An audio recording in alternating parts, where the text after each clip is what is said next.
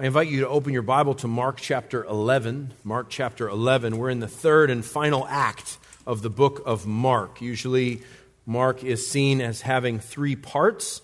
Uh, the first section of Mark is uh, Jesus revealing and demonstrating his, his power and his divinity. Uh, verse uh, chapter 1 through chapter 8, that demonstration that Jesus is the Christ as uh, nearly countless miracles are performed, even Jesus healing people all night long in, in one of the early chapters of Mark. Uh, the middle section of Mark is the clarifying focus that comes not just on the identity of Christ, but on what it means to follow him. That's the section we just finished, chapter 8, verse 22 through the end of chapter 10.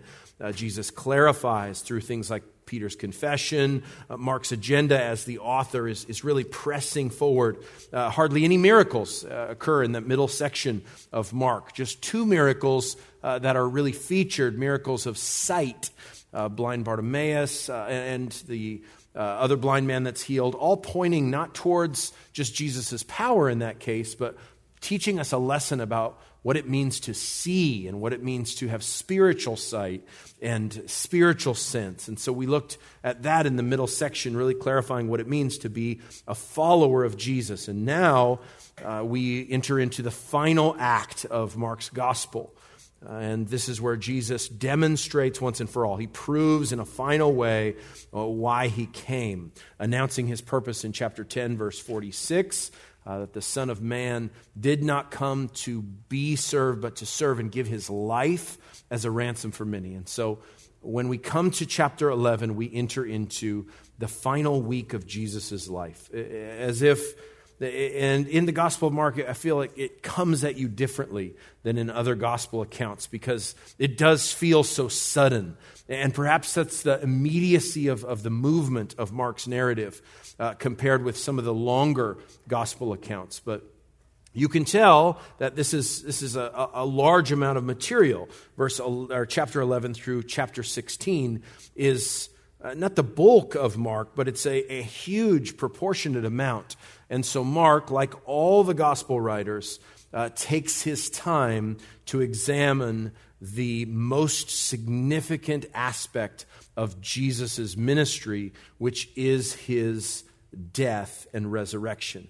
And so that's where we find ourselves in Mark chapter 11, the beginning of the Passion Week.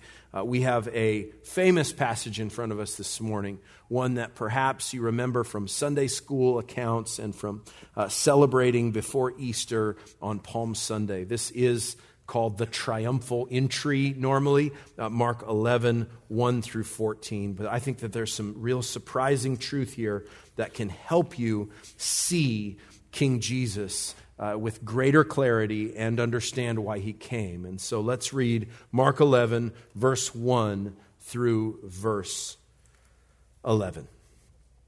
As they approached Jerusalem at Bethphage and Bethany near the Mount of Olives, he sent two of his disciples and said to them, Go into the village opposite you, and immediately as you enter it, you will find a colt tied there on which no one yet has ever sat. Untie it and bring it here. If anyone says to you, Why are you doing this? you say, The Lord has need of it, and immediately he will send it back here. They went away and found a colt tied at the door outside in the street, and they untied it. Some of the bystanders were saying to them, What are you doing untying the colt? They spoke to them just as Jesus had told them, and they gave them permission. They brought the colt to Jesus and put their coats on it, and he sat on it. And many spread their coats in the road, and others spread leafy branches from which they had cut from the fields.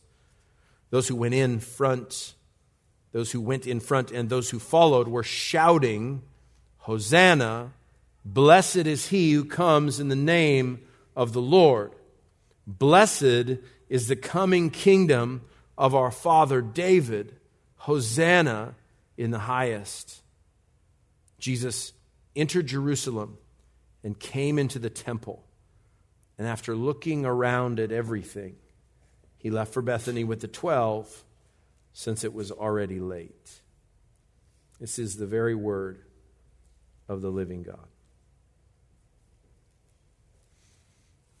Kingship is something that Americans don't really think about very much. Uh, I certainly don't. Except as a kid playing checkers, when you get that little piece to that last row and you say, King me. Because that means you get to move with freedom, hopping over whatever checker is in your way, any direction. Uh, that's pretty much my understanding of kingship in, as an American, a red blooded, big time American. We don't think about inaugurations of kings. We don't think about coronations of kings.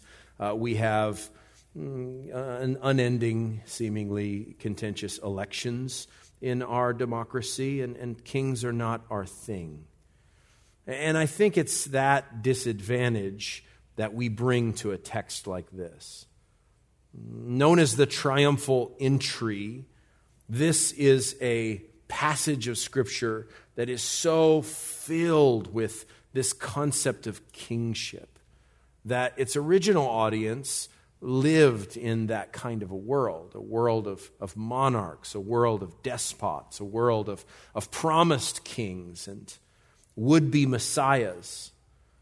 You see, the Jewish people had been under the reign of not only God appointed kings, but even the idea of kingship was built into their law. Originally, in their constitution, uh, before God, uh, that, that God formed them as a people, calling Abraham, God was their king. But by the time of Samuel and the prophets, God allowed for them to have a king like the other nations did. And they had a, a, series of kings, sometimes good kings, sometimes bad kings, sometimes kings who were a, a blessing to God's people, and sometimes kings who were a curse.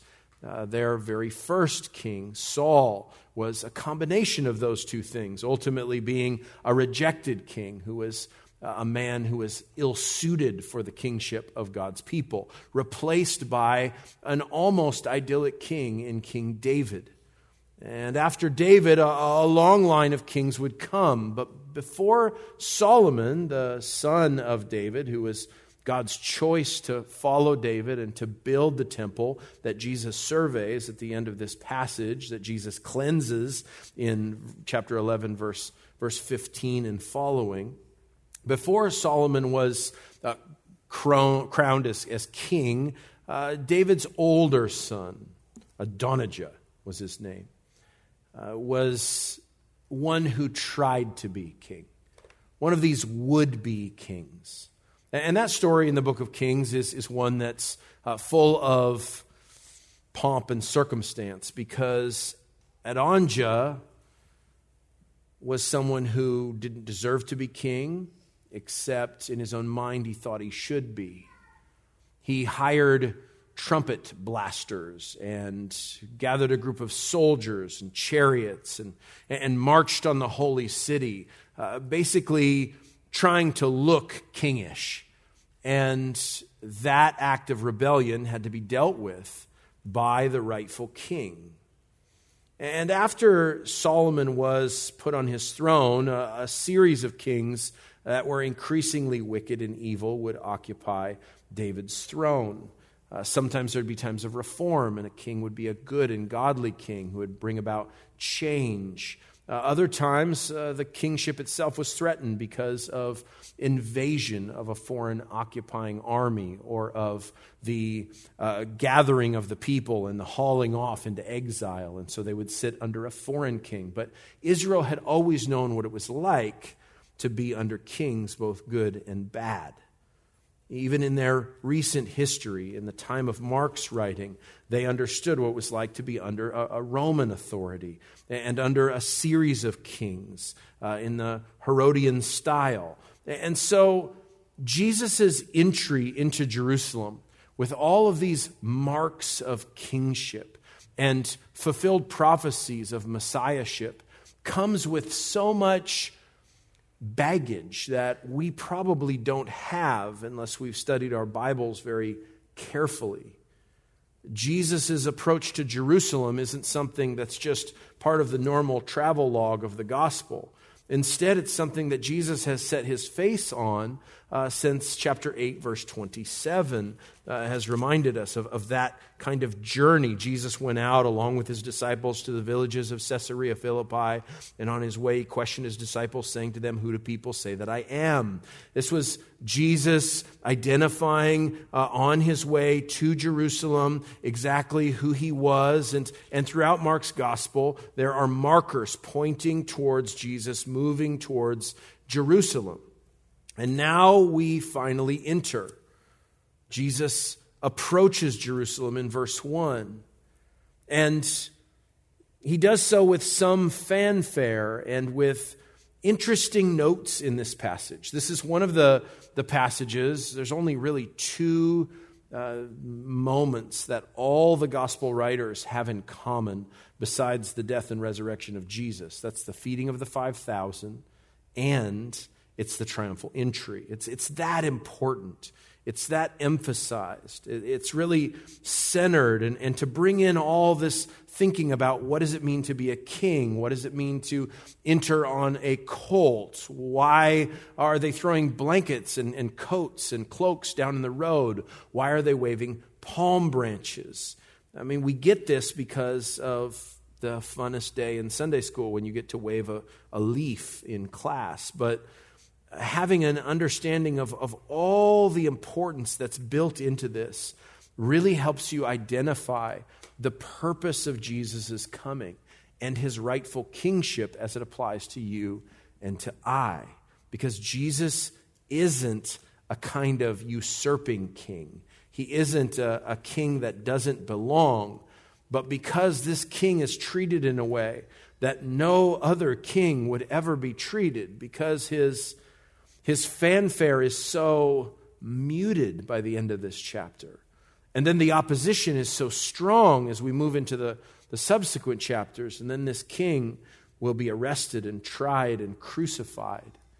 This is a different kind of kingship, a different kind of Messiah that the people did not expect. And understanding those expectations is how we enter into this section of Scripture following the unique emphasis that Mark places on it. And I think the way to understand the kingship of Jesus in your life through this passage is to look at, at really three aspects of King Jesus's, uh, just accents of King Jesus's work in Mark 11, 1 through 11. Let's start by looking at these opening verses and let's consider the sovereignty of King Jesus. The sovereignty of King Jesus. Look what verse 1 says. As they approached Jerusalem at Bethphage, that's a, a village that doesn't exist anymore, somewhere near Bethany, one of these uh, outside the walls of the city, along the Mount of Olives. Remember, the, the, route, the route that they were taking was one from uh, Jericho up to Jerusalem, from way below sea level all the way to the heights of Mount Zion. They would pass along and even a greater mountain called the Mount of Olives or Mount Olivet. And, and so this is more than just the geographical note in verse 1, it's something packed with significance. And the significance begins with approaching Jerusalem, as I told you a moment ago. Everything that Jesus has done has been timing his entry to Jerusalem. And he enters not alone, but with all his disciples. And not just with his disciples, but with all the travelers that were entering Jerusalem for Passover. This is one of several required feasts that the Jews would attend annually. And they would sing their songs, the songs of ascent from Psalm uh, 113 to 118 as they entered into uh, the path to go to Jerusalem, as they uh, came around uh, down through Jericho and then up towards the Mount of Olives and, and around that, that uh, path that would go to the great city, and eventually uh, Jerusalem herself would be seen, and the people would be excited and celebratory, and the sounds of the city and the sight of the temple would all attend their entry into the city. And so Jesus is not the only one on this road. He's traveling with his disciples, with the crowd of interested people. According to the Gospel of John at this point, the, the crowd that surrounds Jesus because of his healing of Lazarus in John chapter 11, which immediately precedes this triumphal entry, has generated even more interest and discussion and rubberneckers, just people watching and wondering, what is this man going to do?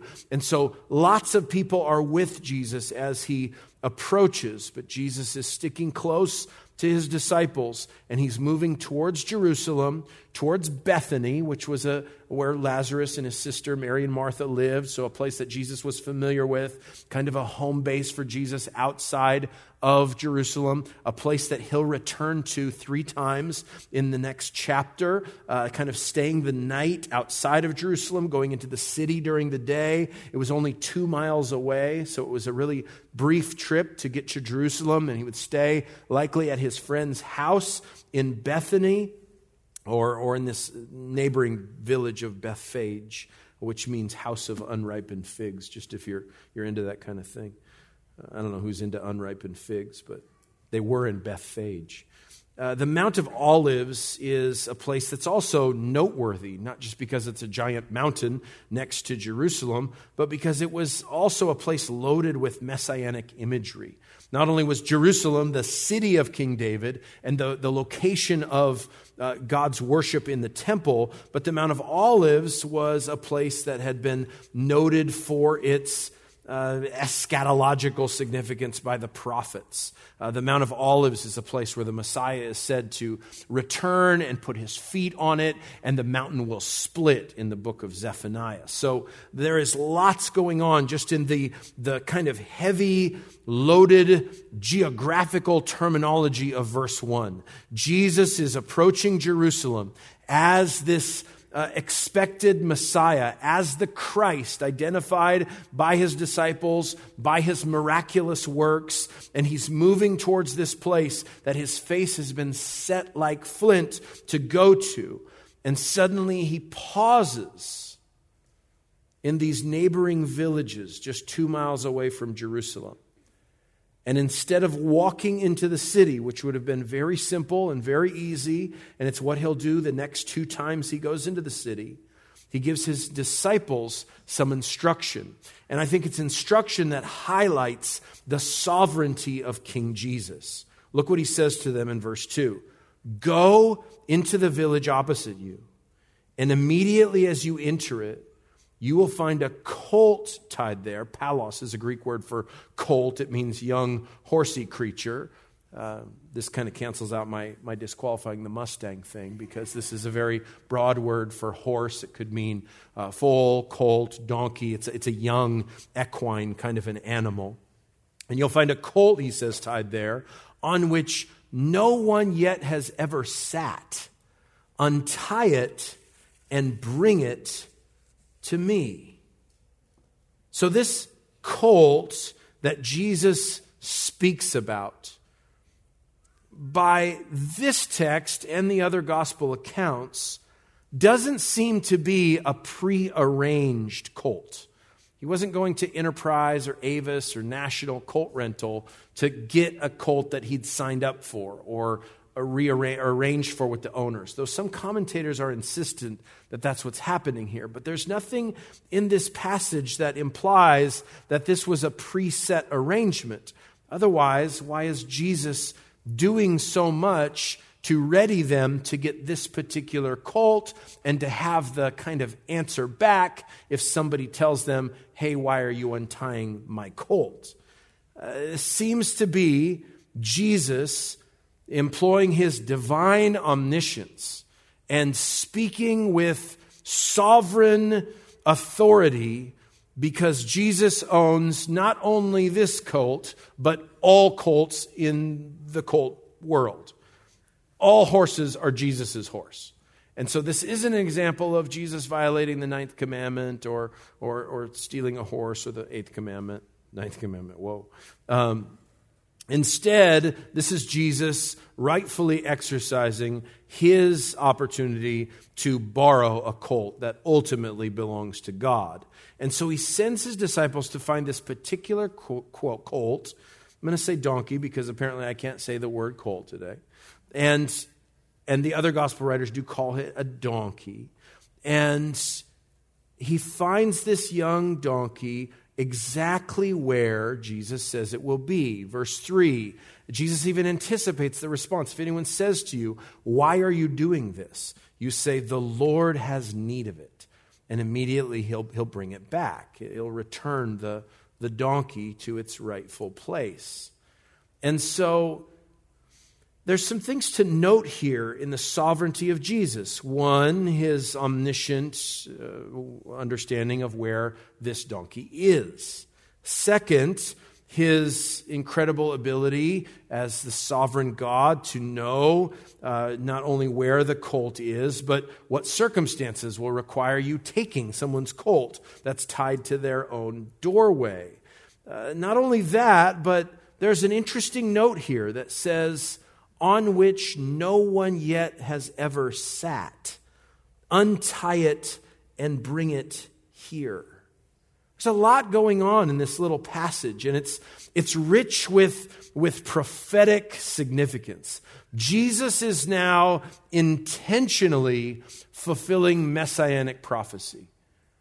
Remember the, the secretive nature of Jesus' mission up to this point constantly telling people he healed, don't tell anyone, trying to stifle the fervor around Jesus' potential kingship, about his identity as Messiah, revealing it to his disciples and giving them insight and helping them understand his, his purpose in coming, but not wanting to create a frenzy so that he would be made king by force. He's intentionally and sovereignly orchestrating this moment in a very public way to fulfill specific passages of Scripture. One of them that we need to look at is in the book of Zechariah. Zechariah, it's at the end of the, the minor prophets, right before Malachi. You'll find Zechariah. The book of Zechariah is an incredible prophecy. It's, it's one of the longer ones, and I think MacArthur's going to preach through it. It consists of eight visions, four messages, and two oracles. And it's a big call to repentance. It has lots about the identity of God's people and God's future plan for them and for their restoration and for a judgment on the nations. It's full of prophetic, powerful imagery. But when you get to Zechariah 14, verse 3 through 4,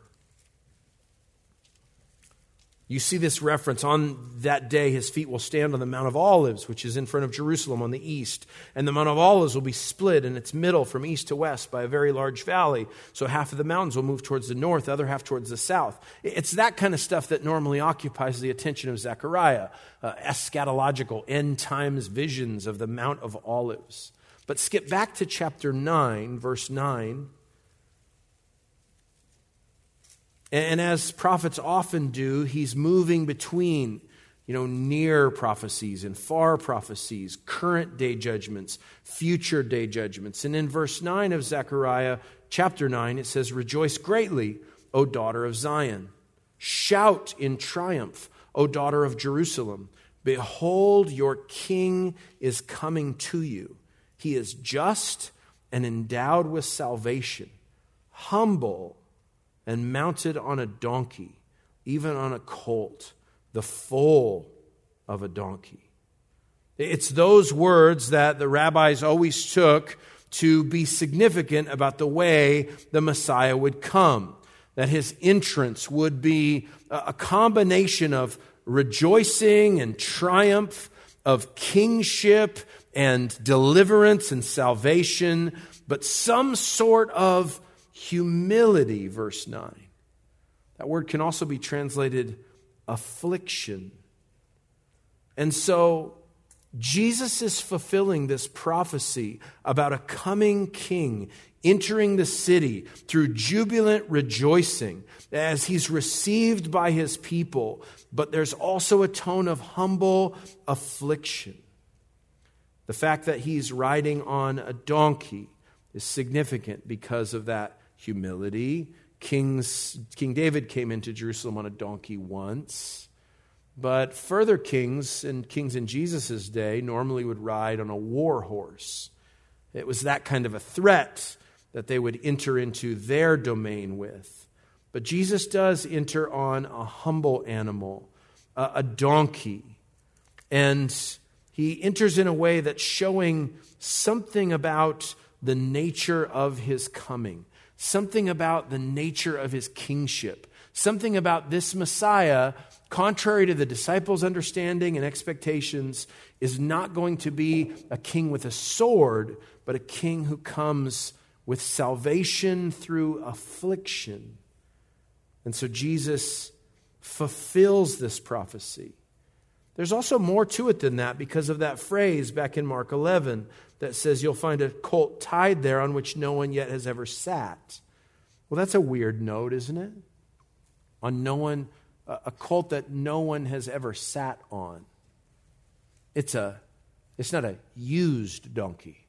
This is a new, off the showroom kind of a donkey. This is a donkey that has never been sat on before.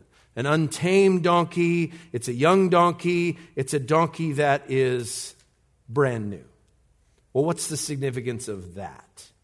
Well, there is religious significance in Torah to that. Numbers 19, Deuteronomy 21, and 1 Samuel 6 all talk about animals that haven't been yoked, haven't been bridled, haven't been saddled, being holy. This is a holy donkey.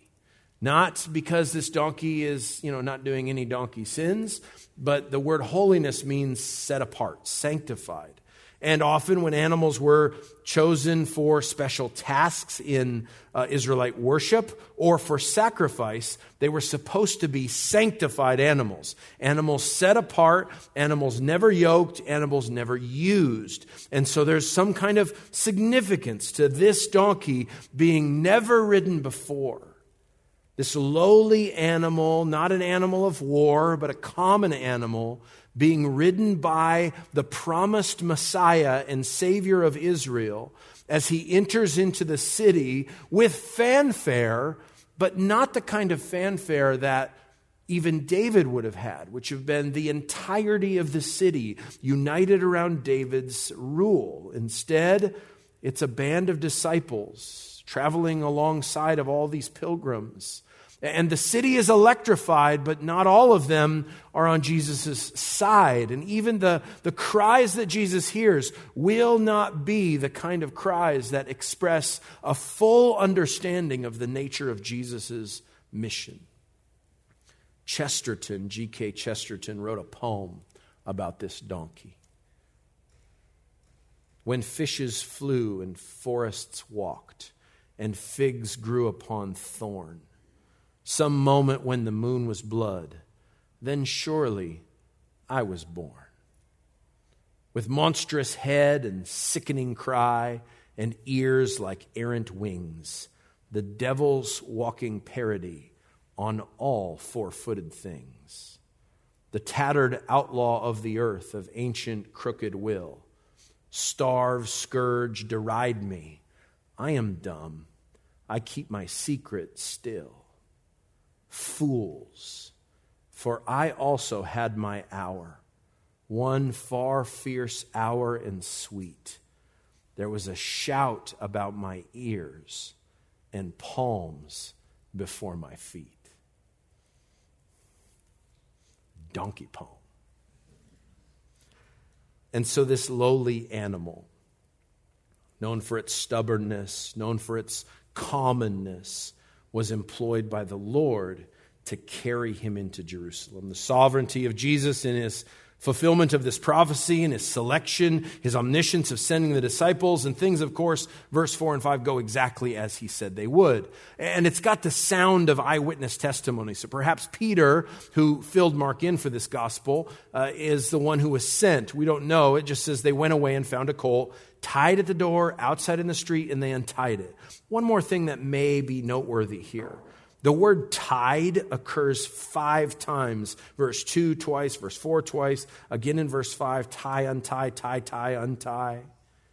Some, some see in this repeated underlining of the word tied that this donkey is tied up and then untied according to Jesus' sovereign instructions. Some people see Genesis uh, 39 or Genesis 49 there when Jacob blesses his sons and that fourth son, Judah, is called a wild uh, donkey that will be uh, tied to the vine. I, I don't know if that was in Mark's mind here, but perhaps it was. I think the thing that is obvious is just how sovereign and meticulous Jesus is in orchestrating the circumstances of his entry into the holy city. I mean, he knew that the owners, I think it's John that says that these are the owners that are standing there saying, Why are you stealing my donkey? Jesus knew that that would happen. And Jesus knew that when they said the Lord has need of it, for some reason that would suffice. And that the plan was to bring it back.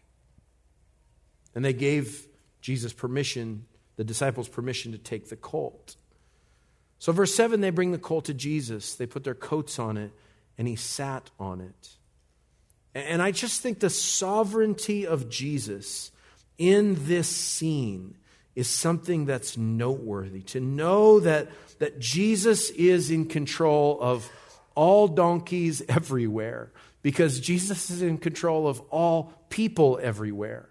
And Jesus knows where this donkey is, and he knows who the owners are, and he knows exactly what circumstances will attend the selection, reservation, and uh, getting of this donkey. I know that seems like a small thing, but I can't even find my keys half the time. And here is sovereign King Jesus with this total omniscience of all things orchestrating a fulfillment of Zechariah's prophecy from hundreds of years before that he might attend his coronation, his walking into the holy city, this final week of his life, exactly as the prophets foretold it. And so I see in it the sovereignty of King Jesus. Secondly, I think this passage seeks to underline the acclaim of King Jesus, the acclaim of King Jesus. And it starts in verse 7 as they brought the colt to Jesus and he put and they put their coats on it and he sat on it. Uh, there's nothing said about this, this colt being unbroken. Uh, two of the other gospel writers say that this colt had a mama a donkey with it. And so Mark doesn't need to give you every detail that everybody else did. He's highlighting this one particular donkey, the donkey that wrote the Chesterton poem, not the mama donkey, but other commentators want you to know that uh, the mama donkey makes the baby donkey calm, which has been my experience with mamas and donkeys uh, as well. So I can authenticate that. But this donkey didn't need to be broken. I think not just because its mama was with it, but because its creator was about to ride on it. And so, as the disciples put these coats on this donkey in a way of sort of saddling it, they set Jesus on this donkey as well. And as he enters into the city, in a throng of pilgrims, a throng of travelers, all approaching the holy city, all singing the songs of the Psalms of Ascent, as was their custom and tradition. They start to throw their coats down in front of the colt to pave the path with their different garments. And as they spread their coats on the road, in a way saying, all that we have is yours, in a way, you know, trying to symbolize this kingly entrance. Uh, in their limited understanding of what Jesus' messiahship entailed. Uh, this crowd wasn't thinking, we're going to throw our coats down and then Jesus is going to die on a cross. That's the furthest thing from their mind. They got to be thinking of their own history of when David entered, of when Solomon entered, of when Jehu entered in 2 Kings 9, and the people threw their cloaks uh, on the ground like a red carpet entrance for this king in their own history. Or, or they're thinking of 164 BC when that Jewish family called the Maccabees uh, did a revolt against the Romans, and, and Judas Maccabeus, having defeated the Romans for a season, uh, entered into Jerusalem on a donkey, and they waved palm branches. And from that point on, which would have been about 200 years before this, palm branches became a sort of national sign for Israel, a, sign of deliverance from the Romans. And so waving a palm branch was like waving a flag uh, of nationalist pride. And so all of this isn't just random.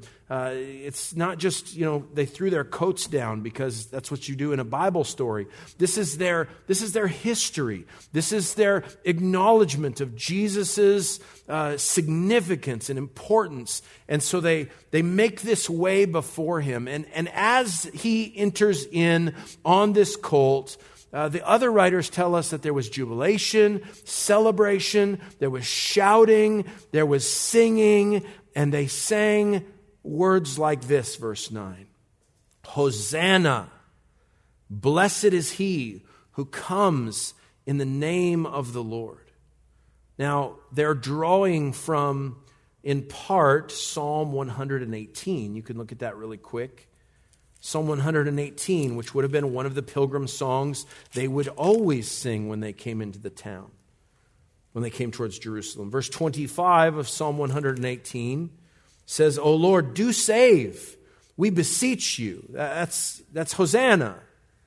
O Lord, Hosanna, it means please save us. We beseech you, O Lord, we beseech you, do send prosperity. Blessed is the one who comes in the name of Yahweh. We have blessed you from the house of Yahweh.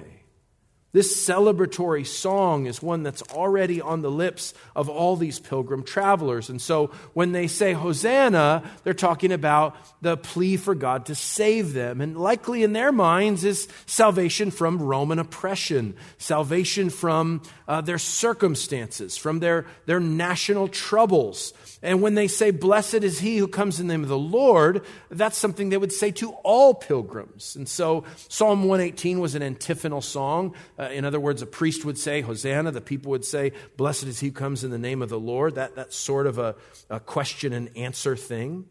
And then from that point, what would happen is uh, they would continue to say this to their fellow travelers Blessed is the coming kingdom of our father David. Hosanna in the highest. And that word in verse 10 isn't from Psalm 118. It's just something that they're saying because they see that Jesus, like blind Bartimaeus in chapter 10 said, he is a descendant of David. He is part of the tribe of Judah. This is a jubilant crowd. This is a crowd that is bringing acclaim to Jesus, but not a crowd that fully understands all that's about to happen. And that brings us to the conclusion of this little passage, and it's the assessment of Jesus. Jesus, verse 11, entered Jerusalem and came into the temple. And after looking around at everything, he left for Bethany with the twelve, since it was already late. Is it the weirdest possible end? All this jubilation, and then Jesus, seemingly no longer surrounded by the crowd. They sang their songs, and now he enters into Jerusalem and goes into the temple, not into the Holy of Holies or anything, but likely into the temple complex, the courts that surrounded uh, the, the court of the Gentiles, the, the court of the men, all of that. Jesus would have walked around in it freely. And the sun is setting and it's getting late. And apparently, his disciples are either with him or waiting for him outside the temple complex. But verse 11 is just so strange, isn't it? Jesus entered Jerusalem and came into the temple. And after looking around at everything, he left for Bethany with the twelve since it was already late. how does all this celebration end with, okay, bedtime?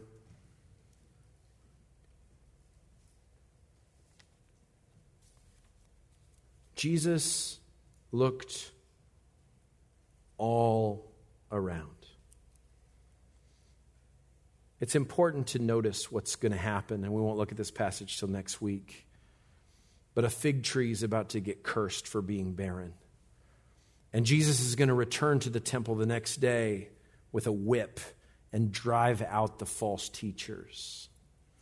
You see, the messianic expectation was that the promised king would come and save the people, Hosanna, and judge the nations. They did not expect that the Messiah would come and judge the people and save the nations. The cry out for salvation from Rome was what was on the people's minds, but Rome, Jesus understood, wasn't their biggest problem. Jesus walks around and looks all around the temple. Commentators read this passage and say it's so anticlimactic because he goes back to Bethany and goes to bed because it's late. But look at the surveying eyes of Jesus in this anticlimactic moment. Because the temple that he's surveying is his temple. And it sits at the center of his kingdom and his nation and his people. And this entire journey is all part of His plan and His will and will culminate in His glory, which will not be a superficial political victory over Rome, but will be a glorious atonement on the cross and a glorious resurrection. He sees the temple, the kingdom, the nation, the people, his glory, his will, his plan, his inauguration. And he comes to his temple not to reform it or improve it or rectify wrongs. He has come to fulfill his temple. Jesus has entered to replace the temple. A perfect atonement will be accomplished in one week's time, and Jesus will be the center point of all worship.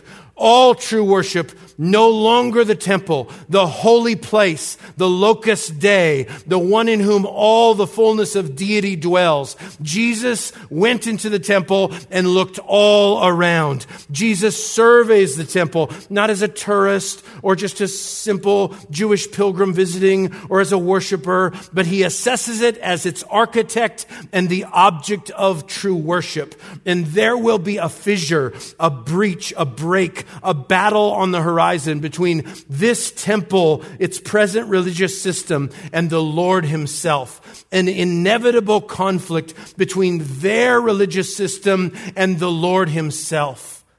This is a survey and an assessment when Jesus will go toe to toe with the present spiritual leadership because he is the one that they purport to worship. That's the setup happening here.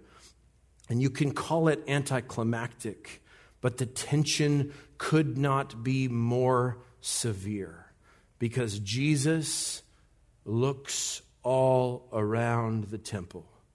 He surveys it and finds it barren, like a fig tree with no figs. And when he comes back tomorrow, he will cleanse it and when he's there overlooking it from his cross on Friday, he will render this temple obsolete and irrelevant because he's not the kind of king that they expected. He's the kind of king we need, the kind that saves us from our sin. Father, thank you for Jesus and his triumphal entry.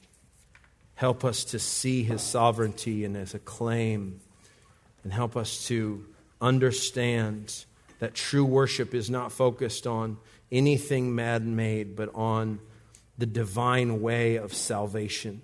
That Jesus is the only way to be saved and reconciled to God. Thank you for that truth in Jesus' matchless name. Amen.